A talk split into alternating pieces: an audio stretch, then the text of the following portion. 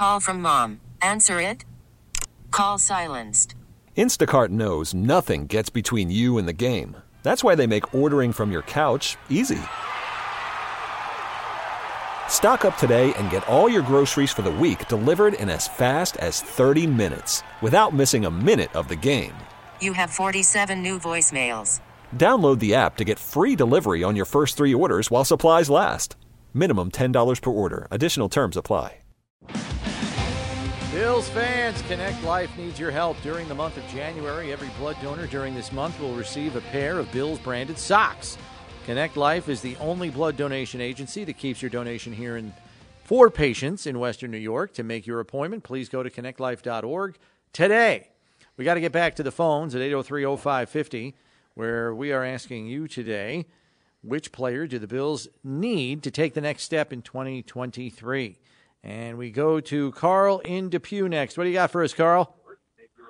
Yeah. Well, there's no sense uh, crying over spilled milk this year. I think our biggest our biggest issue is we just plain weren't good enough. You could start with the offensive line and the defensive line. You can start right there. Yeah, I mean the defensive line was beat up. No Daquan Jones in the last game. That hurt. That guy had played in every game this season. Out with the calf injury last Sunday. Jordan Phillips is Right. playing with one arm. He had a torn rotator cuff uh, for the better part of the last six weeks. Losing Von Miller didn't help. And Von Miller's out, so that didn't help. The offensive line was much healthier than the defensive line was. Um, but as Steve pointed out, yeah, I mean, at times their play was spotty this year. There's no debating that. So, Well, that's like the, I think we we have two really good tackles, and I don't know if 79 if he was hurt a lot of the year, but he was the next coming of the Lord last year, and he just had a so-so year. I mean, Morse is as good a center as we're going to get. I, interior line, yeah. Our tight end, he's he- he's okay. He's he's not a Kelce. We, we know that but we have no wide receivers uh, except Diggs, and we need a slot receiver. So how many? I mean, that's quite a few players, and we spent a lot of money on defensive edge rushers, and they haven't produced the way they should with the high drafts that we took. I'll say this about what Carl, your premise about they just weren't good enough. Um, I would dispute that.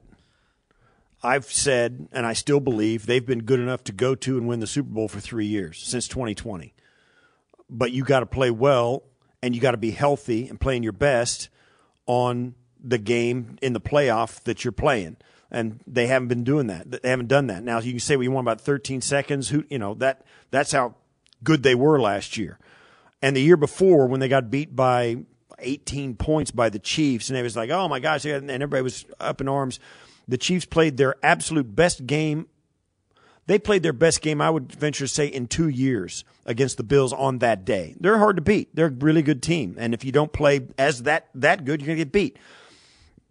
The Bills have proven throughout the regular season and playoffs they are good enough and talented enough in any given year to go to and win the Super Bowl. That's just all there is to it. But they haven't gotten it done because they've met a team that played better on that day. It's that simple.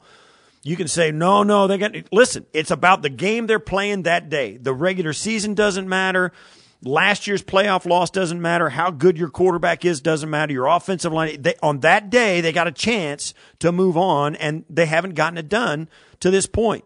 But this, you can point to the Bengals game and pick, okay, the offensive line wasn't good enough. Our defensive line wasn't good enough. Our wide receivers weren't good enough. But against the exact same field and the exact same teams that we're talking about throughout the league, they were really good enough all through the regular season. They get to the playoffs, and for whatever reason, mostly because they play a really good football team who plays better than they do or gets a bounce or gets a chance to get a field goal to tie it with the, in the last play of regulation and you lose it in overtime or you blow a 16 point lead in 2019 that's all it, it's that simple and there's that much that's out of the control of the bills and always will be and it was out of control of the bengals it was out of control of the chiefs and it will be this weekend for the chiefs philly for san francisco. It's all out of their control. They're going out there and playing as good as they can play and seeing how the other team gets it done.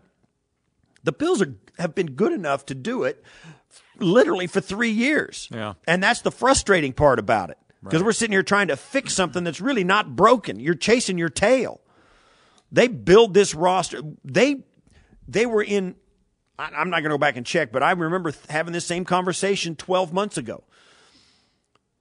They're going to have, it's going to be a different team this coming year. There's going to be new players. And I, I- we didn't know who Kaiir Elam was. We didn't know who Khalil Shakir was. We didn't know who James Cook was. We didn't know any of these guys. And we didn't know who Daquan Jones or Tim Settle. We didn't know Von was going to be here. We didn't know any of this stuff. But they built it in the offseason and, and got to a point where, yeah, they, they put it together. Now they're going to do it again because that's what they do. They've got a great protocol. They got a great process for getting it done.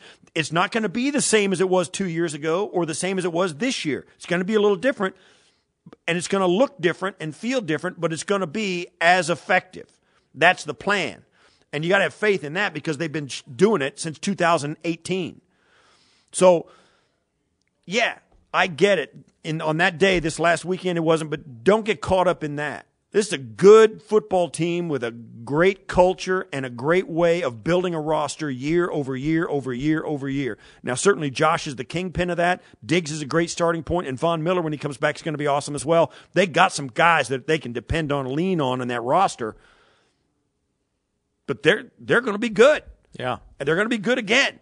And I'm fine with everybody writing them off and saying, wow, they got to rebuild the whole thing. They ain't going to rebuild it. They're going to reload it, just like they've done over the last three years. We have been in this exact spot for three years, and every offseason they have built it. And last year they built it to be the Super Bowl favorites.